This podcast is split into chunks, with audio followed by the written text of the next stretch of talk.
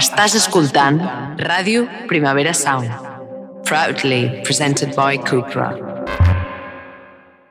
Bueno, benvingudes a un Girl Radio molt especial, perquè és Radio Noia All Stars. Les primeres convidades que repeteixen. Eh, hola, Rita Roig. Hola, Carlota Rubio. Hola, Benvingudes. gràcies per convidar-nos al teu programa. Per segon cop. Per segona vegada. Eh, crec que el, el cop que us vaig convidar, Rita, que va ser el primer directe de Girl Mhm. Radio, i Carlota, que és el millor Girl Radio, no ho disrespecte al directe Girl Radio, però la Carlota va Perquè parlar li vas sobre posar sexe. un cony al títol i el cony al títol fa tot el fet. Ja.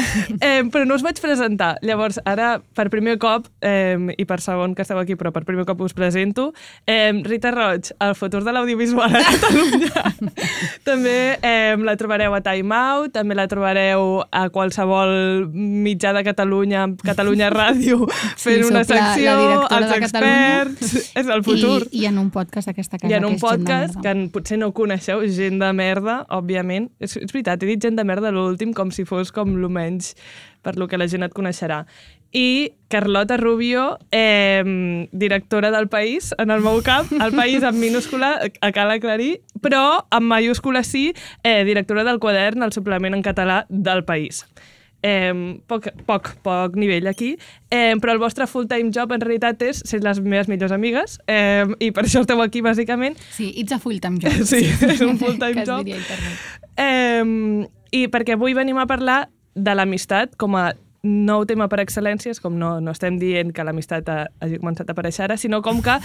Sí, No us preocupeu. No, un moment, no és que de sobte preocupeu, la no gent... l'hem inventat nosaltres. Clar, la gent a TikTok, de sobte la Joana fa un tall sobre això i la gent dice porque esta chica se piensa que l'amistat no existia. Bueno, és com, bueno, ja he de fer Però disclaimer no t'ha de passat tot. això encara, eh? Només Sí. t'estàs anticipant que es van pensar que t'havies inventat els cigarros. Els cigarros ah. dient que era com que era popular i la gent, los cigarros ja existien de antes i la gente se creia guai por fumar i en plan, bueno, mira, no em posaré a discutir, tens tota la raó, ojalà Bueno, bueno, sabem presentessis. tot, tot el que hi ha hagut abans d'aquest podcast, gràcies. Seguim. Seguim, bueno, sí. L'amistat, que és algo que no s'ha inventat ara, eh, bueno, tothom se sent que el pèndol dels zeitgeist, com, com vulguis dir-li, està girant cap a parlar de l'amistat. En plan, ja hem parlat de la família, ens l'hem carregat perquè som eh, d'esquerres, antifamília o nuclear. Eh, també ens hem carregat la, a la teoria de l'amor, eh, el poliamor, i hem parlat de tots els temes que es poden parlar i ara se sent que toca l'amistat, que estem moment mente colmena i tots d'alguna manera o altra ens hem posat d'acord de que va tocant, va sent el moment i hi ha com aquesta ebullició de que si no ha passat ja, està a punt de passar que tothom vagi a parlar sobre això. Llavors, per què ho diem, eh, en què ens basem? Bàsicament perquè aquesta setmana perquè vam assistir a un esdeveniment dos esdeveniments cultural, vam sortir de casa, volem que tothom ho sàpiga. Sí, Ara exacte. després farem com això que fan tots els podcasts de recomanacions d'aquest programa, amb totes les coses que hem consumit, perquè se sàpiga que realment som persones que consumim moltíssima cultura. La cultura és segura. Sí. sí, consumim cultura i hem fet un programa específic per dir-vos que anem molt al teatre, que anem molt al CCCB i que som superllistes. No, va, sobre l'amistat no us enganyeu. Sí, tu vas Eh, portar, s'ha de dir que jo crec que és bastant una mica com l'aura que té aquest programa. Tu vas portar unes ulleres falses al CCTV i vull que això se sàpiga, perquè crec que és una mica com... Durant la xerrada anàvem amb les ulleres, crec. Les ulleres de la cultura. bueno, no el teatre, fora el de teatre te les vas treure per respecte, no? Com, no puc ser més actriu que les persones que estan a dalt Sí, de sí, era, l'escenari. a, a canvi el CCB estava en plan fuck you, vaig ser la persona més insuportable.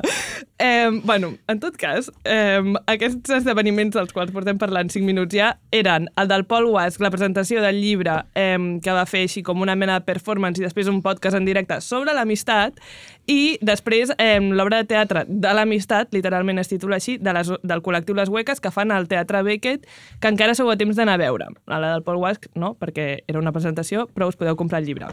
Llavors, parlen de l'amistat, uau, eh, se sent que hi ha això, però no només per aquestes dues coses, també una columna del quadern sobre la Berta Prieto, que de fet també parla sobre eh, l'obra de les, de les hueques, eh, i un tuit específic que crec que és el que ha fet ja que decidim que volem parlar d'això, de la Todófoba, a Twitter, si, o sigui, és el seu usuari, eh, me preocupa qué va a hacer mucha gente cuando todo el relato absolutamente fantasioso que se ha alimentado en redes sobre la amistad de todas somos geniales, todas somos amigas, la amistad es la única relación válida, se caiga por su propio peso. Llavors, aquí hi ha una intenció crítica eh, i anem a, nosaltres ja hem debatit sobre aquest tema, però anem a recrear-lo aquí en directe, anem a barallar-nos en directe eh, perquè les oientes de Gel Ràdio tinguin eh, contingut.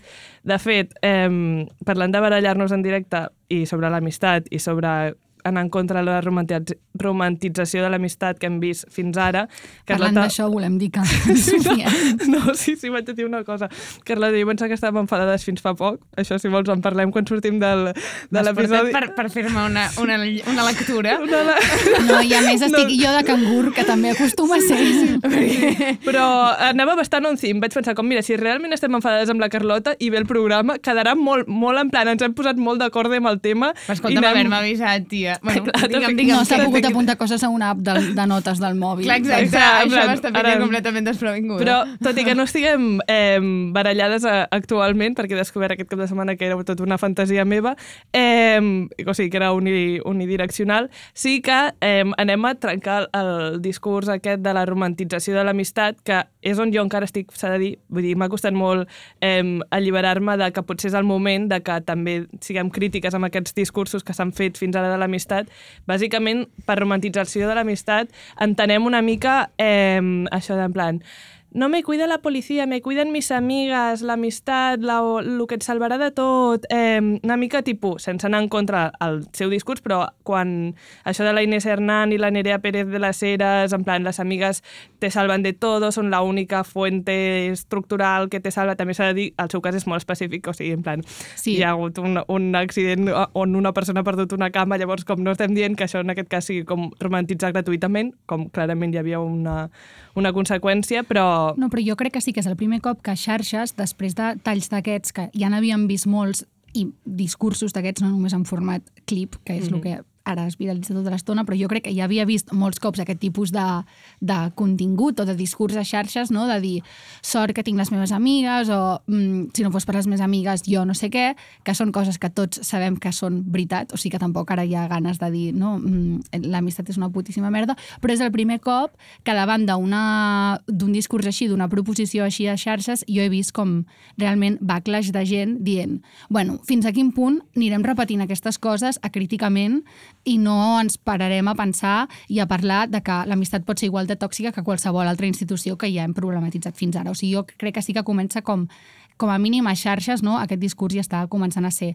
Que no sé si el tuit aquest de la Todòfoba venia arran de- d'aquest debat que hi va haver amb el clip de la Nerea Pérez de les Heres, però en tot cas és igual, però jo quan el vaig veure li vaig enviar, perquè just acabava de- d'anar a veure les hueques, li vaig dir, ha aquesta obra de teatre, és molt xula, parla una mica d'això, com es pregunta una mica fins a quin punt és possible treballar amb amigues, no? és, és, és molt interessant, i ella em va dir, sí, és que crec que mm, ara començarà a haver-hi per primer cop una crítica molt forta a l'amistat, um, després d'una crítica molt forta, per exemple, a les relacions de parella, que, de fet, no, d'aquesta crítica a les relacions de parella va sortir molt ben parada l'ami- l'amistat com a concepte, uh -huh. potser tan ben Sí. parada que havíem com acríticament interioritzat certes coses i després de uns anys de viure-les de manera crítica o de romantitzar certes coses, doncs hem dit, bueno, doncs ara ja està. Ara una mica com com quan cancel·les algú, no? Pues ara ens ha tocat cancel·lar l'amistat. Vull dir que, com, sí, és, pues no sé, el, Sí, a mi el que em passa, o sigui, quan estàvem comentant això, com que sóc la que crec que té un discurs encara menys desenvolupat eh, de les tres, eh, em costava Quina, molt... que, que suerte. Bueno, aquí hi las mentes pensantes de Som nuestra vosaltres dues, generación. per això heu sí, sí. vingut. Eh, però, o sigui, el que em costava és el que tu has dit, com diferenciar la crítica al discurs a la crítica... No estem dient, no tinguis amics, els teus amics són una puta basura, eh, les teves amigues t'odien, és com, no estem dient això, òbviament està molt bé tindre amics eh, i òbviament està molt bé tenir parella, però el que s'ha de criticar és el discurs que fem entorn a aquestes dues coses, o sigui, aquestes coses, en plan, si ara toca de l'amistat, doncs de l'amistat, que és la crítica al discurs, no a tindre amics i lo guai que és realment tindre amics. Sí. És que per mi es barregen bastantes coses. O sigui, una cosa és romantitzar... O sigui, romantitzar l'amistat, però que per què, no? Vull dir que si podem romantitzar l'amistat, com el que estaves dient ara de la, de la, de la Nerea, em, com un lloc de confort perquè has tingut una putada molt grossa a la teva vida i llavors és un lloc de, de, doncs de pau i seguretat. em sembla una cosa i romantitzar l'amistat com una cosa um, transformadora políticament em sembla una altra cosa completament diferent. Romantitzar-la com a substitutiu de l'amor romàntic és una cosa que jo crec que sí que, que també s'ha fet molt, no? De dir, hem de, hem de mm, rebaixar-li pes social a l'amor romàntic i pujar-li l'amistat perquè al final li donem molta importància a un i, no, i cap a l'altre. Um, però acabem agafant com tot el que estàvem posant-li, o sigui, tot el pes que li posàvem a l'ús romàntic i ho traslladem a l'amistat sense canviar-hi gaire. Vull dir que que romantitzar és molt ampli. Sí. Llavors, per mi, no és exactament... O sigui, no tinc les mateixes crítiques a romantitzar-ho com a...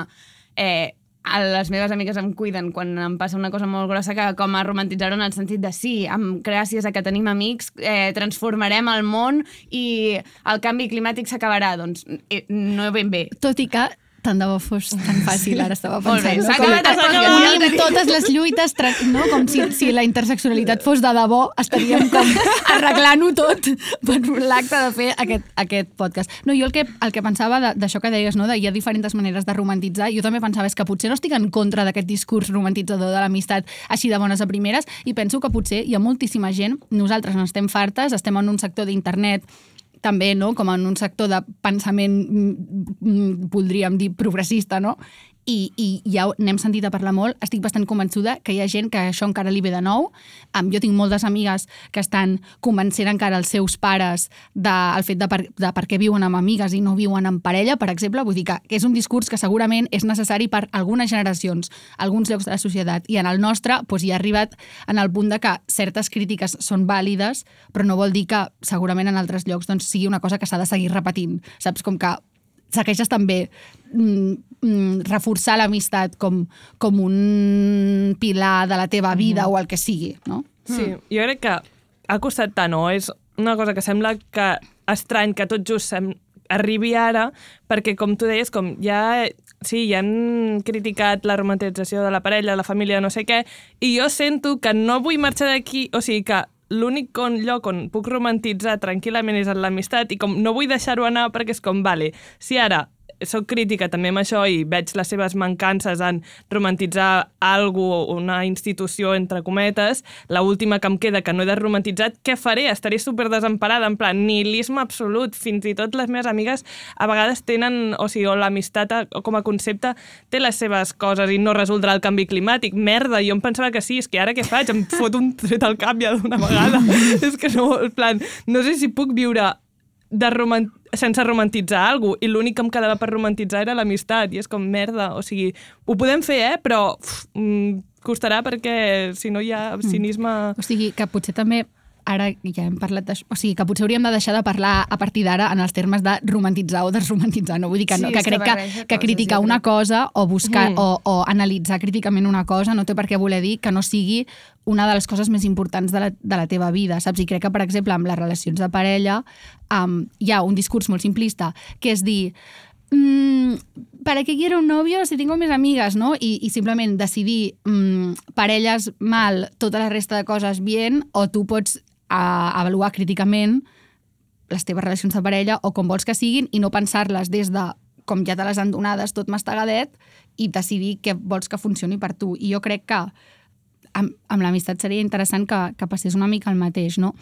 I el que tu deies de, de, de, com lo de distribuir equitativament, no, no teníem X diners i els havíem posat tots en el cavallo ganador de la parella i ara hi ha un altre cavallo que és l'amistat i dir com, vaig a moure totes les meves Sí. apostes aquí. Jo crec que és un, una cosa que molta gent ha fet sense adonar-se'n i que potser aquesta crítica um, obrirà debats um, respecte a això, no? Perquè el Miquel Missé, a la xerrada aquesta de, del CCCB que vam anar, que de, parlaven amb el Pol Guasc sobre l'amistat, ell va dir una cosa molt interessant que jo no havia pensat mai des d'aquesta òptica, que va dir que és que molts cops l'amistat um, entre noies ha servit, va dir, per atenuar l'horror de l'heterosexualitat i, per tant, per excusar um, o per expiar els drames de, de, de les relacions heteros que tenien les noies, no? de, de les coses amb els homes. Llavors, una, com una cosa que vam parlar tu i jo, que a mi em va fer sentir molt mala persona de dir, i jo realment em vaig sentir com... O sigui, em vaig sentir fatal en aquesta conversa amb la Mar, perquè em vaig sentir super mala amiga i com de super cínica i super ceniza i no...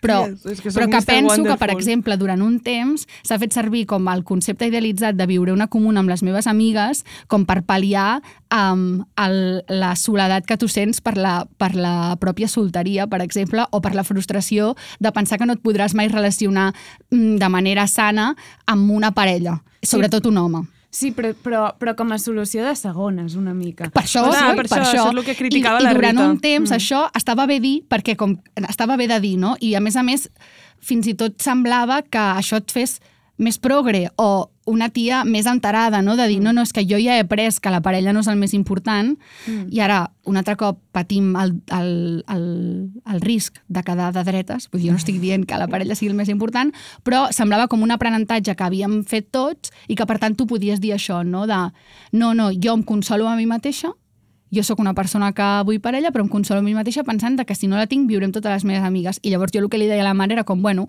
pues suposo que dintre d'aquesta equació estem totes desitjant que ningú tingui parella mm -hmm. feliç i, i perquè funcioni, perquè si no, una serà la traïdora, no? Per això, per això, per això el dubte sobre, sobre la part com transformadora de la cosa, perquè el que deia, el que deia el Missé de, de um, grups d'amigues uh, heterosexuals parlant entre elles sobre els drames de, de la parella, però en realitat sigui, si aquestes converses servissin perquè després a, a les relacions de parella canviessin, doncs O les sí que... amistats sortissin més reforçades. Que tampoc... Exacte, potser sí que llavors hi hauria algun component transformador, però normalment el que fa és un sentiment de confort i companyia per des, perquè, per, com, respires, descanses una estona, diguéssim, i, I després tornes a la teva vida de merda. Sí, sí. No, o de merda o no de merda, bueno. però vull dir, tornes a, a, tot continua sent exactament el mateix. I, i jo no estic gens en contra d'aquest- de que hi hagi espais um, on respirar més tranquil·lament que, que en altres, però no per sé desfogar-se, si... no? Vull dir que el Exacte. desfog és important. No sé si li diria transformador. No, o sigui, no jo crec és. que... Exacte, vull dir, jo estic... A mi em sembla molt bé que, que, que vosaltres sigueu un espai segur i sort que hi és, però la meva vida crec que continua exactament igual. Ja, vull dir, ja, per això, no sé, ja, es barregen coses, perquè després sí que és veritat que hi ha, vull dir que això també ho deien a la xerrada aquesta, que hi ha, hi ha segur que hi ha molts, molts projectes polítics que es basen en l'amistat, o jo que sé, si la gent que, no sé, si milites de jove moltíssimes vegades estàs militant amb, amb els teus amics, llavors sí que hi ha com confluències d'una cosa i l'altra, però no diria així a priori que, que només en el vincle de l'amistat hem... Vull dir, moltes vegades és simplement això, un descans però, però, però immòbil, no sé com dir. Mm.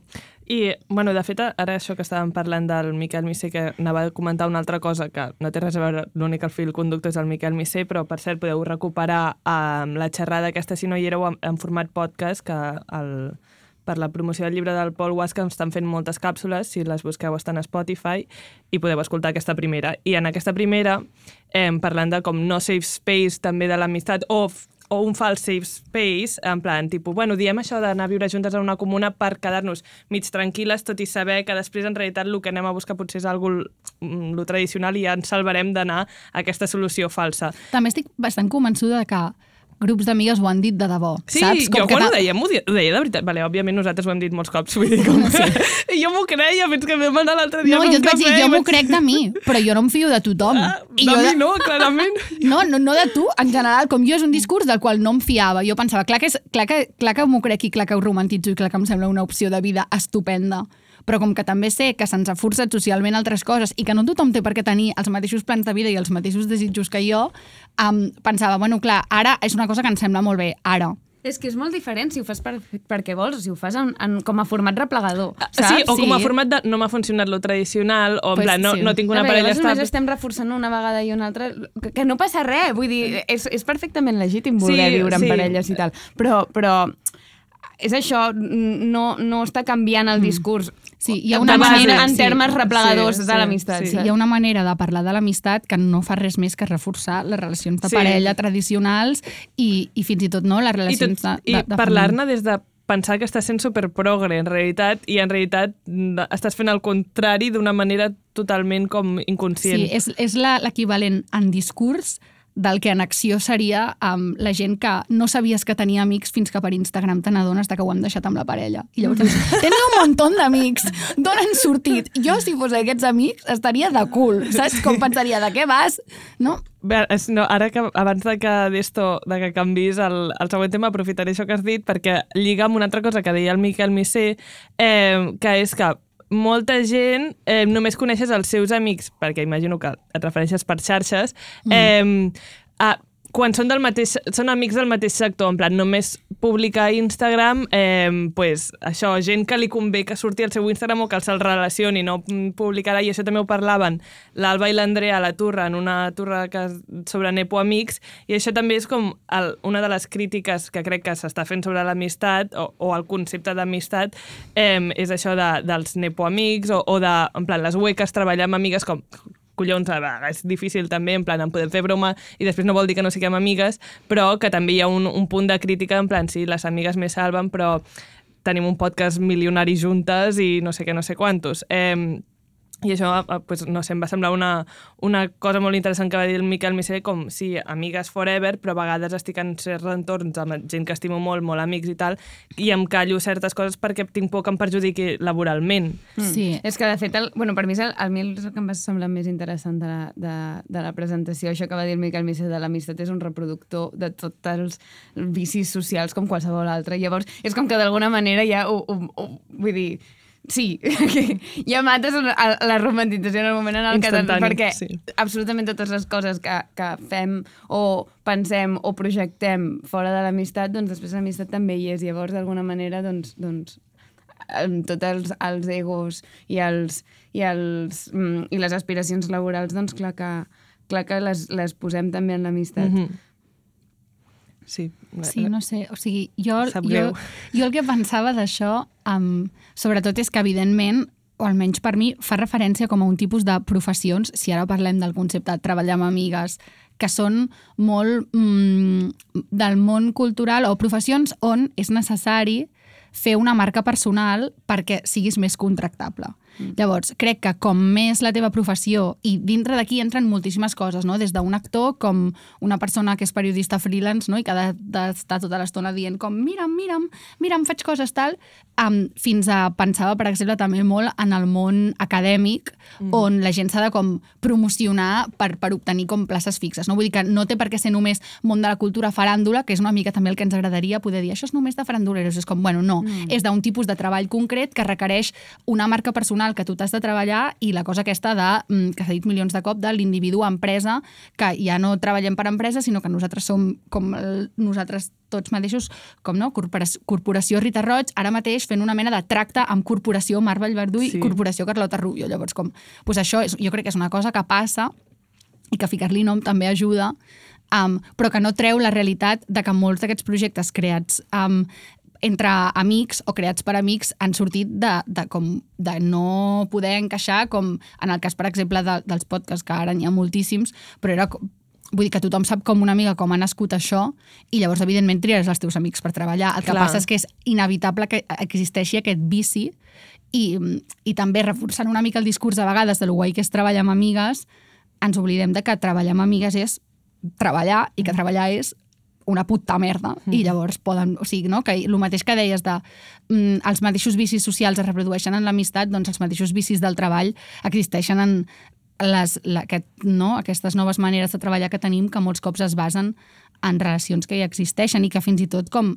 aquestes relacions que ja existeixen i aquesta estima alimenten l'èxit o el funcionament d'aquests projectes professionals. Llavors és com Clar, una cosa total. superviciada. Ara que és la, la idea de podcast super- d'amigues ara és una cosa que, que, Clar. que funciona molt. Però és perquè per, per el, el brilli-brilli de lo laboral, no? Mm. Si li poses com aquest tinte de ho estem fent perquè, perquè som amigues, ens entenem mm. i ens ho passem bé. Que, bueno, que no és un tinte fals, és veritat. És però veritat, el és que és el que en anava a dir, que en realitat tot això que Sí. estem dient és, és natural, o sigui, nosaltres ens hem fet amigues perquè anàvem juntes a la única, al final és com la versió laboral de quan ets més petit, eh, i també té sentit. en Nosaltres plan- amb traje, post baby, a la uni. Boss baby, total. Eh, té sentit que t'acabis portant amb gent del teu sector. És on passes moltes hores del teu dia, si és en plan, ja sigui en una oficina o, o freelance, perquè t'envies molt mails amb, amb jo que sé qui, i t'acabes fent... Vull dir, com que... La, o sigui, el que a mi em costa d'entendre, però d'aquesta crítica, que no és com "N- ets una cerda perquè només tens amigues que treballen en el món de la comunicació. És com, no és això, Bueno, és que, sinó ser oh, autocrítica també de et saber... dic, tant de bo, o sigui, espero que ningú només tingui amigues que treballen en el món de comunicació. Hi ha gent segur que sí, perquè jo què sé, doncs el del col·le anaves a no sé quin poble i et veus menys i ja és una amistat com tan llunyana que no és el teu dia a dia i el que acabes fent més és treballar i acabes tenint només amigues del teu sector. I no és tant una crítica, o sigui, no, no. No. és tant dir que no pots fer-ho i que has d'anar corrents al teu poble a ser amiga de les teves amigues de primària, No, tampoc estic dient però... això, però a mi crec que pateixo una mica per la salut mental Clar, la salut gent, eh? mental dir d'aquesta que- persona, clar, però aquesta persona, al fer aquesta anàlisi de dir en plan, oh, sí, també reproduïm les coses negatives de la vida en l'amistat, li donarà la tranquil·litat d'estar puto boja un dia a casa perquè s'ha vist massa amb les seves amigues i parlen de la feina o i el que sigui. Podrà lligar caps i dir com, ah, sóc autocrítica amb tot de la meva vida, inclosa l'amistat. Sí, jo crec que és algú que la gent potser per si sol sense aquesta crítica a l'amistat ja és capaç d'identificar, però sí que em sembla que com potser tu identifiques molt de manera individual de potser sóc jo que, jo que sé, que tinc enveges o potser sóc jo que m'he muntat això i a mi no... Com, no, jo he acabat en aquesta situació i llavors parlar de que és un fenomen col·lectiu, com jo he dit abans, en alguns sectors i no en tots, thank God, perquè doncs sí que serveix per entendre que no és només que ets tu que, que tens amics random, o sigui, que tu has escollit com malament, no? O, bueno, és que tampoc és escollir malament, però ja m'entens que és una cosa que està extesa. A l'article que, has, que, has, que has mencionat abans de, de la Berta Prieto Quadern, que anava, que anava passant per diferents... Per, per projectes de teatre, era en aquest cas que, que parteixen de- d'amics. Eh, o sigui, això, idees de, que entre parelles d'amics que després han acabat malament, bàsicament el que ella estava dient era clar que podem fer tota la volta, la volta discursiva, no?, de a, a, tenim aquesta idea i com que ens entenem, doncs la comencem, saps? Estem com super engrescats amb això, no sé què, i llavors després um, romantitzem la idea del vincle i no sé què, que, o sigui, que sigui el vincle el que està fent més fort el projecte i no sé què, i després quan el projecte cau, doncs ja per voltes discursives que li hagis fet, el projecte cau o, o les coses poden funcionar o no funcionar igual, no? Vull dir, que em feia gràcia perquè ella se'n riu una mica de tots hem llegit eh, les coses que s'han de llegir sobre això, hem parlat sobre el tema, li podem donar 40 voltes, però després, doncs, els projectes tiren o no tiren i no passa res. Vull dir, no... no per, per, per romantitzat que estigui el vincle, no deixarà de ser un projecte de teatre, en aquest cas, o de lo que sigui. Sí, Vull a mi per això em va agradar també l'enfocament que donaven És les boníssim. hueques, Ah. perquè com em semblava que era una mica com no és de... La pregunta no era és possible treballar amb amigues, sinó és possible no treballar amb amigues, no? En plan, en un sector així, mm, quines són les dinàmiques que tu et porten a engegar projectes amb les teves amigues? I llavors es veu molt fàcil en, el- en l'obra parlen de subvencions que han de demanar, no? De, oi, ara hi ha aquesta convocatòria i jo crec que nosaltres encaixem.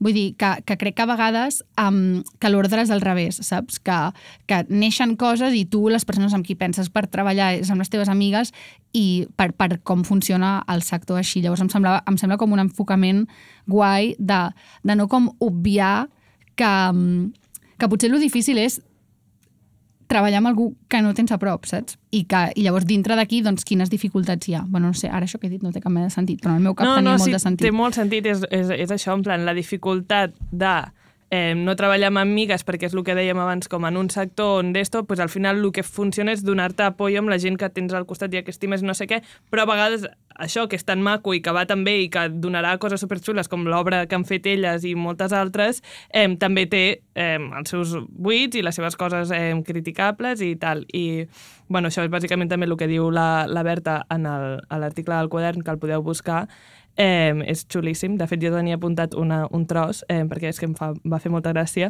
Deia, la tipologia de safreig que més m'interessa és l'amistat. Tota la raó. Les amigues que s'enfaden, les amigues que s'envegen, que es traeixen. Després, eh, un altre tros deia, les obsessionades amb la Bell Hooks defensaran que la ruptura, la fi de l'amor, no s'ha de viure com un fracàs. I no som idiotes. És clar que som capaces d'intel·lectualitzar les nostres relacions, anomenar-les vincles i fer veure que res no ens, af ens afecta perquè som modernes, assertives i poliamoroses. Però en el fons ens encantaria que la Maia i l'Aita- l'Aitana encara fossin amigues. Com realment és el, el tema de l'amistat, tot i que ara sigui el punt de com crítica, no sé què, se- sempre ens ha sigut com algo que ens, que ens crida molt perquè és on som menys crítics i, i llavors com a la mínima que surt algú ja és com, a veure, s'han barallat? Ala, però si les amigues van a salvar el mundo. Sí, a mi em sembla com una mica que de segons com en parlis és agafar el millor de tots els mons. O sigui, perquè en realitat pots agafar com tota la part de la companyia i, i, i, de, i, de, no? i de créixer conjuntament i no sé què de l'amor, pots agafar la part de, de la part professional de senyor puro i whisky tancant tractes a, al bar, al final és això, però portat a un nivell com més petit i més precari, que és una obra de teatre en el cas de la Bert, però vull dir, um, no? I la part de, de bueno, no sé, de, de la part més, més de canvi social, feminista, etc quan dius, quan, perquè és molt més horitzontal i no hi ha com els pactes tancats de, o laborals o de l'amor romàntic monògam, la, la, la, no? Com d'alguna manera és com fas un, un, una mica de cada, llavors o, si ho ajuntes, sembla que sigui la solució a tot. Vull dir, segons com es, com, sí, sí. com, es, com es pensi. Sí, jo el que deia la Berta a l'article de, de estar obsessionats amb, amb, amb la fi de l'amor i tal, i, i, i desitjar no? que, que l'Aitana i la Maia encara fossin amigues, que ara això m'ha recordat, Carlota, que tu i jo vam analitzar molt com el videoclip aquell de la Maia que sortia el perfum. O sigui, com ho vam sobreanalitzar fins a un punt que era com que algú les faci... És irònic, exacte, no, és broma, sí. I a més, com, és bullying... És que només ens... O sigui, evidentment no només ens importàvem nosaltres, però com vam analitzar-ho com si fos en plan comentari de texto de segundo de batxillerato, tal, com tots els textos allà, i, i, i era el videoclip de la Maia que va, va, va un moment que era com prou, o sigui, estem tu i jo en el nostre bucle parlant d'aquest pot de perfum aquí. Um, bueno, a mi això m'ha fet pensar una cosa, um, també una mica de discurs d'internet, no? que és que um, per primer cop, o em sembla que hi ha un discurs d'internet que també um, demostra que estem en una era, no? el que també em va comentar la Todòfoba, que era um, ve una era de crítica de l'amistat, que és el discurs al voltant de la ex-best friend. Perquè això és una cosa que jo no havia vist fins ara encara. Llavors he vist moltíssims TikToks um, va com, jo crec que va anar com una mica lligat amb el moment Imperio Romano, no? Sí. que era com el meu imperi romà és la meva ex millor amiga. Llavors, a mi em sembla interessant que també ara, després de aquesta exaltació a internet de l'amistat, de fotos de grups d'amigues perfectes, que això és una cosa que també volíem parlar avui dels grups d'amigues i com són percebuts des de fora i, i, i tal. Um, però em sembla guai, o em sembla com a mínim no? Mm, que és indicador d'algú que per que la gent comenci a parlar del dolor de tenir una amiga amb qui ho, ho has deixat, encara que no tinguis una ruptura, no? Um, I que és potser com una primera escletxa que també s'està pues, com romantitzant molt i evidentment és des del filtre de TikTok on res pot ser reflexionat massa, però sí que hi ha com aquest discurs de mm, podem parlar de l'amistat com a fracàs a través d'aquesta escletxa de tendència que és parlar de la ex-best friend, no? I fins ara no podies parlar de l'amistat des del fracàs. O sigui, era a internet els discursos de fracassos, no? De mm, vesteix-te amb mi mentre t'explico com el meu nòvio em va ficar els cuernos i tot el meu poble ho sabia, sí, però vesteix-te amb mi sobre com la meva amiga de quart d'ESO em va fotre una punyalada i va fer que el meu primer de batxillerat fos infernal perquè tothom em feia bullying, d'això se'n parlava molt menys. I com gràcies a aquest, a aquest tipus de, de miniconverses que generen a internet, no? hi ha una escletxa, hi ha un concepte per aigües que pot abarcar com noves converses sobre l'amistat com una cosa fallida i que segurament també generarà aquesta bueno, aquesta crítica o nova, no? un, un, un nou discurs on la crítica és possible si vols fer-la i on un amic pot ser una persona que tu t'estimes però que també et fa mal, saps? Que crec que fins ara era com un amic era una, una persona unifacètica. Mm de, de la mateixa manera que sí que podíem parlar de les relacions familiars o de les relacions de parella com una cosa molt polièdrica sí. de mm, sí, aquesta persona, ui, el millor sexe de la meva vida, però gilipolles, o aquesta persona, bueno, amb una història d'amor molt maca, però que va cap fatal, o la meva família, que m'estimo, però que, jo què sé, no accepten la meva sexualitat, no? Com aquest tipus de discursos a internet ja eren possibles, però amb els amics encara no els veien. Eren sempre bons. Sí, bueno, o com, com a mínim no hi eren tant. Sí, no? o, o això, en plan, o deixes de ser amic i, i ja no, no hi ha gaire més discurs, en plan, ara aquesta persona és dolenta i ja està, en plan, no hi ha com la complexitat. De fet, la todòfoba eh, seguien un fil al, al tuit que hem dit al principi del programa y deien l'amistat com en cualquier relación se pueden dar abusos, control, manipulación y un largo etc que te pueden dejar igual o peor que una relación sexoafectiva. A favor de de, bueno, és que ara una paraula en castellà que em costarà moltíssim, de ensalzar ciertas formas de amistad. És que després d'ensal però... ensalzar venia ciertas, eh? Claro, és és molt no, difícil, és com 16 o ascensor, com- és horrible. Mai la parlaré bé. Però en, en contra d'idealitzar l'amistat és bàsicament ha resumit tot el programa, perquè a favor d'ensalzar ciertes formes d'amistat, però, no, però en contra d'idealitzar eh, la- l'amistat. Sí, tampoc sé o, o no sé si ara com ens, ens obsessionarem, també pues, podem com preveure una mica què passarà, no? Però no sé si ens obsessionarem ara com en el mateix de aquesta persona té una relació tòxica, no? Com que hi Ja, haver ja, una ja, ja, època ja, on era en plan, sobte. no em, cau el no, no em cau bé el nòvio de la meva amiga, per tant vaig a dir que és tòxic, i en plan, potser no et cau bé. No, saps? de fet hi ha molta crítica a TikTok eh, de, del perill d'utilitzar llenguatge psicoterapèutic Sí, bueno. amb les amistats, en plan, necessito el meu... Es... Bueno, en plan, hi havia un meme d'una tia en plan de com tallar amb un amic i utilitzava un munt Com de... tallar amb un- amb, Sí, amb era llenguatge psiquiàtric. t'estic t'estic despedint, no? L'empresa Sí. ja no pot comptar amb tu, no tenim budget per, Sí. per al teu sou, és a dir, jo no tinc la capacitat emocional per Sí. proveir-te tu No, de les sí. cures que al tu necessites. setembre, al setembre vaig veure un article com que deia que aprofitessis el, el- l'embranzida del setembre, que és normalment quan la gent es fa propòsits i tal, com per fer neteja la teva vida. Sí, sí, sí, sí, com d'alguna manera... És que no me'n recordo com ho deien, però típic titular d'aquests anglosaxons, com que deia... Bueno, flipaves de, del... Crec que era com neteja, el mes de la neteja, del, de vincles o alguna així. Tot i que he de dir que jo tinc la sensació que això ja porta temps passant, perquè no, la, la, la terapització aquesta del llenguatge, que se n'ha parlat moltíssim, sí que havia arribat a l'amistat. O sigui, tinc la sensació Sí. que sí que havia arribat a l'amistat d'alguna manera, però que ara potser el que farem arran d'aquesta crítica és també doncs, ser com molt més categòrics, no? De, no mm, igual que aquesta amistat sí. és tòxica, com aquesta amistat Clar, entre aquestes persones és tòxica i fins ara potser no ens atrevíem a fer servir aquesta paraula perquè pensàvem, no, l'amistat no pot ser tòxica, l'amistat és correcta, no? L'amistat és correcta i són les relacions els que són tòxics i llavors a lo millor farem una llista, Sí. després la fem. De Però és que no no, és que només- em no és només el el pèndol. llenguatge, eh? Ara em fa por el pèndol perquè el pèndol és comencem a obrir la veta d'aquest debat i acabarà el barroquisme d'en plan, li dius a la teva amiga si et pot portar eh, un got de Un la cuina i és com, la Rita és una tirana, demana moltes coses a les amigues i és com... Clar, per això és que no és, no és només del llenguatge, sinó és que la, la gent actua en conseqüència, no? Vull dir que d'alguna manera, en el moment en el que comences a parlar de, de prioritzar-te tu mateix, eh, posar límits i no sé què i no sé quantos... O sigui, jo em crec que hi hagi gent que hagi fet cas a aquell article que deia eh, neteja el teu, la teva vida Sí, sí, per sí, de fet, setembre o sigui, i ha trucat mira, amics i ha dit, bueno, perdona, eh, que, tuit que m'he de prioritzar. Enviar, em va enviar un tuit la Rita l'altre dia que deia People on here like, sorry, you don't know your friends love or kindness. You shouldn't even speak to them. And it goes viral. És com també hi ha una mica com al contrari. Sí, en plan- no li deus res a ningú i és com, perfecte, queda't tancat a la teva habitació, no et relacionis amb ningú i sobretot després no li deus responsabilitat ajuda. emocional als teus amics. Mm. O sigui, crec que, Igual. que una cosa que potser passava fins ara és que jo tinc... Hi ha un punt que és que és que penso que mm, els éssers humans són egoistes i no sé què. Ja, vale, llavors, mm, com dir-ho això? Um, Dit això... Dit això, o sigui, jo el que penso és que fins ara la, la cosa aquesta de, del el discurs de treballar amb tu mateix, no?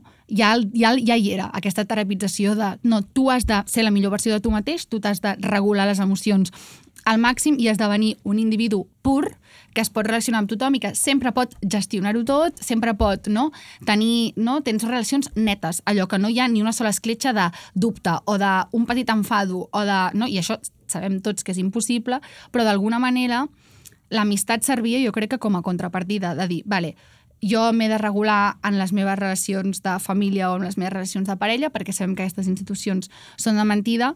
Llavors, a mi potser el que també em fa una mica de por e- és que des de- d'aquesta crítica de l'amistat en surti la conclusió de que només et pots fiar de tu mateix perquè jo crec que aquesta no seria la conclusió Clar, final ideal a la qual arribar, però estem en un moment cultural on aquesta terapització de tot plegat i aquesta cultura de l'automillora és tan present que és molt fàcil que tu sumis les coses i diguis, mm. vale, no, la família, mal, la parella, mal, les amistats, mal, per tant, L'individualisme americà aquest de estic sol, al Eh, final. bueno. És a dir, jo crec que el fet d'obsessionar-nos i com sobreintel·lectualitzar-la i no sé què, neix una mica d'aquí, no? Com de dir, vale, no sé què fer com, com cap en fora, diguéssim, no externament, d'alguna manera, bueno, no? Aquest, aquest sentiment de, de inavis- inestabilitat política, d'inacció també, no? Tothom paralitzat, bla, bla, bla. I llavors què fas? Mires cap endins i comences a, a sobreanalitzar i trobar-li i treure-li la punta qualsevol cosa que puguis com... O sigui, per mi és un... Bueno, una mica el que estàs dient, com el, el, el voler controlar tu les coses cap endins i que, però és això, es queda, es queda endins segons com ho facis. Sí, i que també crec que, o almenys des de la meva perspectiva, això que he dit abans de la gent és egoista, tal com... Jo, això no t'hauria d'impedir tu intentar com relacionar-te amb els altres, no? Perquè a vegades es parla com d'un discurs molt pessimista de l'ésser humà que jo des d'algun angle puc compartir, però és com, bueno, nois, que l'altra opció és quedar-se sol, eh? O sigui, Ja. és molt pitjor. Mm, ja, ja les relacions humanes no existeixen sense els enfados, sense les discordances... O sigui, no? Com és molt normal que tu no estiguis d'acord amb tot un... amb, amb, amb els teus amics, amb la teva parella, i els problemes, doncs, surten i afloren i les relacions fluctuen, però que potser aquest discurs que dèiem ara de l'automillora i de la terapització el que et fa pensar és que si no pots tenir relacions netes, perfectes, sense cap tipus de, no, de, de dubte allà, és que el problema el tens tu i Mhm. has de millorar tu, quan aquest no seria la cosa. No, al final la conclusió és això, en plan, les, les relacions com tenen bé i mal i ja està, no cal...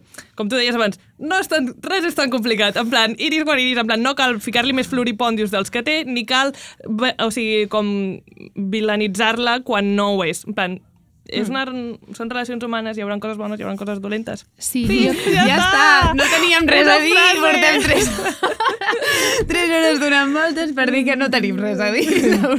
sí. Què hem fet? O sigui, què hem fet Què hem ara? fet? Saps? I ara, ara anava ja a despedir, ens queda una mica el tema, que jo crec que és molt interessant i que Que és, podríem em fer... pots explicar en algun moment per què t'enfades a mi? Perquè has deixat No, això. eh, hi ha una segona part d'aquest episodi en què jo li dic a la Carlota tots els motius pels quals ens pensa que estàvem Ai, podem fer enfadades. com el, en directe com el capítol, el capítol aquell de, el capítol de Girls que, està la, que se'n van a la, de vacances i llavors És la Xoixana comença a fer com el... Sí, el rapapolvo. és que una de les coses que tenia apuntades és que Girls és el primer referent que tenim d'una crítica a l'amistat ben feta i la gent odiava Girls en el seu moment en plan jo no, no puc mirar amigues, perquè no són sí. amigues de veritat. És com... Què us penseu? En plan, que la Carlota i jo no ens farem mai un rapapolvo a un nivell aquells de que de sobte no sé què. Vull dir, pot Clar. passar. O sigui, són, les amistats no, us és com una, una com cosa lineal la gent pura. Es, es porta super, super bé, us fa patir. Sí, és Bueno, jo tot- mentida. jo- És literalment mentida. Sí.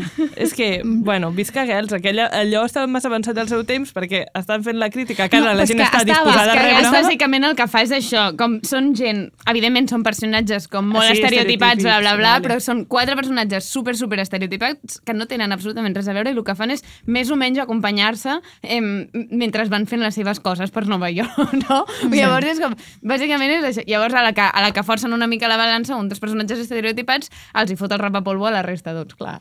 Sí, i com a estereotip reflexa una realitat que existeix. Jo crec que, evidentment, la Lina Dunham és pionera i visionària, però també passa una cosa que és que Amèrica porta una mica la veu cantant amb aquests discursos perquè Amèrica és tant el pitjor país tercermundista que la gent no té com carreteres per anar caminant a casa dels seus amics i viu com a 6 hores amb cotxe dels seus amics.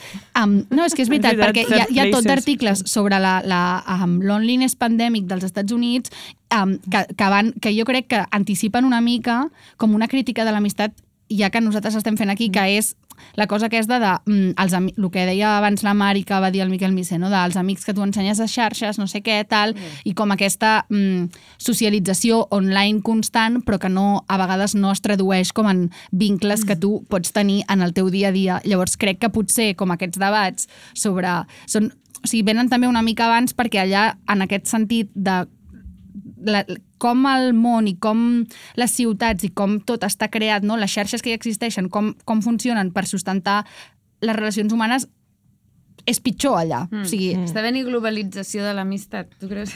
Potser no, fa- ara ja està fent la cosa aquesta de... Sí, ti, anem a ficar com... paraules. Sí, no ens inventarem cap concepte nou. The, No, no, the world has passed, Sí, society has abans pas de nit, a tu amb ficar-li un nom a totes les coses. No, però vull, joder, dius que ens estem, estem important d'alguna manera. No, aquesta cosa, simplement és la que- que versió- potser estem, estem cosa- important o simplement estem, ho estem vivint en versió light, no? Dicaf. Sí, exacte, mm. anava a dir, ells sempre seran la versió barroca d'algú que estem visquent aquí. Llavors, ells estan sols com en, en bombolles específiques i, i no tenen d'esto. Però jo crec que sí que hi ha diferents codis de socialització, o sigui, de, de, sí, de socialització de l'amistat segons el lloc d'on ets, no? O sigui, que m'imagino clar, que, que es va 100%. homogeneitzar. I als Estats, Estats Units és la versió pitjor de la que estem visquent nosaltres, és el que dèiem. Exacte. Vull dir que fins i tot dintre de, dintre de Catalunya segur que és diferent Ah, fer amics a Barcelona sí, que fer-los a no sé Sí, quin clar poble. que és diferent fer amics de Barcelona és la versió Barcelona. pitjor de- Barcelona és la versió és la versió pitjor, Units I de fet jo anava a dir, com, pues, és el que jo em demano. En plan, si jo quan no vivia a Barcelona era a vegades difícil quedar amb gent de Barcelona, si jo visqués a 6 hores dels meus amics en cotxe, què passaria? Com que per això em puc imaginar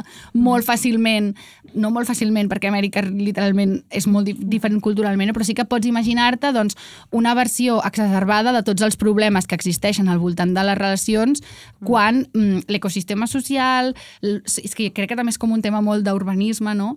I mm. un altre meme que et vaig passar, que ara m'acabo de recordar, era un que deia com, com m'imagino que seria la meva vida, típic meme um, yankee, no? com m'imagino que seria la meva vida si jo visqués a, a 600 metres de radi no? de tots els meus amics. I era com una foto amb tot de dofins saltant i cors i purpurina i no sé què. I llavors com algú li responia com com és realment? I era com pues, literalment veus els teus amics quan pots i parles amb ells per WhatsApp de normal. Llavors, clar, o sigui, si tu la sensació d'aïllament o la sensació de no entendre tot, de no trobar temps pels teus amics perquè treballes tota l'estona, ja la tens, la tenim nosaltres que venim, vivim literalment a 15 minuts la, la un, les unes de les altres, com aquest és un problema que, que, que canvia i es pitjora en funció de, del món on tu visquis i del, del, no? com hi ha, hi ha ciutats que diuen crec que a Barcelona també passa però amb menys diners però l'altre dia vaig escoltar un podcast de Drag Queens, el que et vaig dir de, de la, The Bold de, and the sí, Beautiful. de la Trixie i la Càtia i crec que algú deia com sí, per sortir a fora del carrer de Nova York et cobren 30, 30 euros no? com tip, no? respirar ja val això pues, pues, també hi ha, hi ha el tema de classe aquí, saps? Mm. Com de... Bueno, clar, és que nosaltres quan parlàvem de, de, que, de si els teus amics et relaciones amb ells d'una manera o d'una altra perquè et poden donar feina i no sé què, que vale que no Sí. és només el sector periodístic o cultural, però és que segurament en, en no? Vull dir, Sí, sí, en, 100%. en entorns uh, de, Sí. de classes molt més obreres això ja no es concep com a, a, aquests interessos de no sé qui em pot donar feina, sinó com, mm, bueno, no ho sé, vull dir que deu, deu canviar d'alguna manera. El, Sí, el, o en un poble de aquest- 500 habitants, en plan, els teus amics són els que hi ha, Mm. no? Vull dir, Sí, que com... potser que són, són transaccions um, eh, eh, em, laborals menys filtrades per tota aquesta retòrica de sí, que si segur egos que, i que si... sí, que segur que existeix també, però Sí, adoptar altres formes mm. i com... Sí, però a mi això em sembla molt interessant també, no? Com, no sé si Amèrica és, el, els, el, o sigui, és com nosaltres podem ve- veure el futur, però com a mínim és poder veure una versió de que tot podria ser pitjor sí. des de la nostra versió Sí. ja criticable de com està, estant, està sent muntat tot. Sí. Bueno, moltes gràcies per ser les persones més llestes que conec, eh, per ser les meves amigues! A veure, que haurem d'anar a dinar i us haureu de barallar i jo m'ho I estaré ara, mirant. Sí, ara jo posaré el mòbil amb gravació eh, i gravaré jo i la Carlota barallant-nos mentre dinem Sí, i ho faré en un Patreon. sí, un tens pa- a cegues, però... jo no entenc què he fet encara, però ara m'ho expliques. Nois, en el Patreon trobareu la nostra baralla i una part que no hem pogut comentar, que també era molt interessant, que quasi ho hem comentat, que és com... Eh, nois, aneu a buscar la Follower Gaze, el capítol de la Follower Gaze, però aplicada a l'amistat, que tu i jo en vam parlar una mica, Rita, i també és una cosa molt interessant, com els grups d'amigues... com Sí, i de com t'aferres a certs sí, grups d'amigues només sí, perquè per saps com la estan imatge sent exterior que, des de sí, fora. Sí, sí, sí, Opa. sí. Oi que és, oh, té tema, eh, això? Potser és com un microepisodi o d'alguna manera us gravaré i també ho posaré en aquest Patreon que vaig a crear ara mateix. Però bueno, bàsicament, eh, moltes gràcies per ser persones llestíssimes i ajudar-me en aquest episodi i, i ser les meves amigues un altre cop. Gràcies a tu, Mar. Moltes gràcies, sí. oientes, per... Moltes gràcies per convidar-nos en un Twitch. Jo no havia estat mai en un Twitch. És un Twitch, no? Sabri... No sabria dir-te, però et diré que sí perquè com que fa certa il·lusió veure's Mm. aquí. Jo és que avui no estic gaire guapa, en plan, No ha sigut un matí difícil, llavors semblo literalment el cosí de la Carlota mm, que té polio, sí. Però si, no passa res. si esteu escoltant a Spotify podeu anar a YouTube. Cap A veure- estem... No, o potser Ah, la jo- pantalla... jo he no, estat- he estat jo no més em guapa, trobo, no per- no no em per- trobo especialment agraciada, però bueno, eh, si voleu... És com que permet anar-li donant corda, no que sigui Twitch. Com, Sí, jo uf, em sento molt favor, menys sí. limitada. Ara Sí. podem... Què, què, què, Què- què què parlem ara? Què fem? No, no és... Silenci, que els tècnics volen anar a dinar i I nosaltres, nosaltres també, per favor. Nosaltres també. Potser me'n vaig a casa, però si us heu de barallar jo. Vinga, fins la propera. Adéu. Tens fins a 35 anys? Vine al Dijous Fort. Podcast en directe, cervesa i teatre per 12 euros. El dijous al TNC anem forts. Més informació a tnc.cat. Estàs escoltant Ràdio Primavera Sound. Proudly presented by Cupra.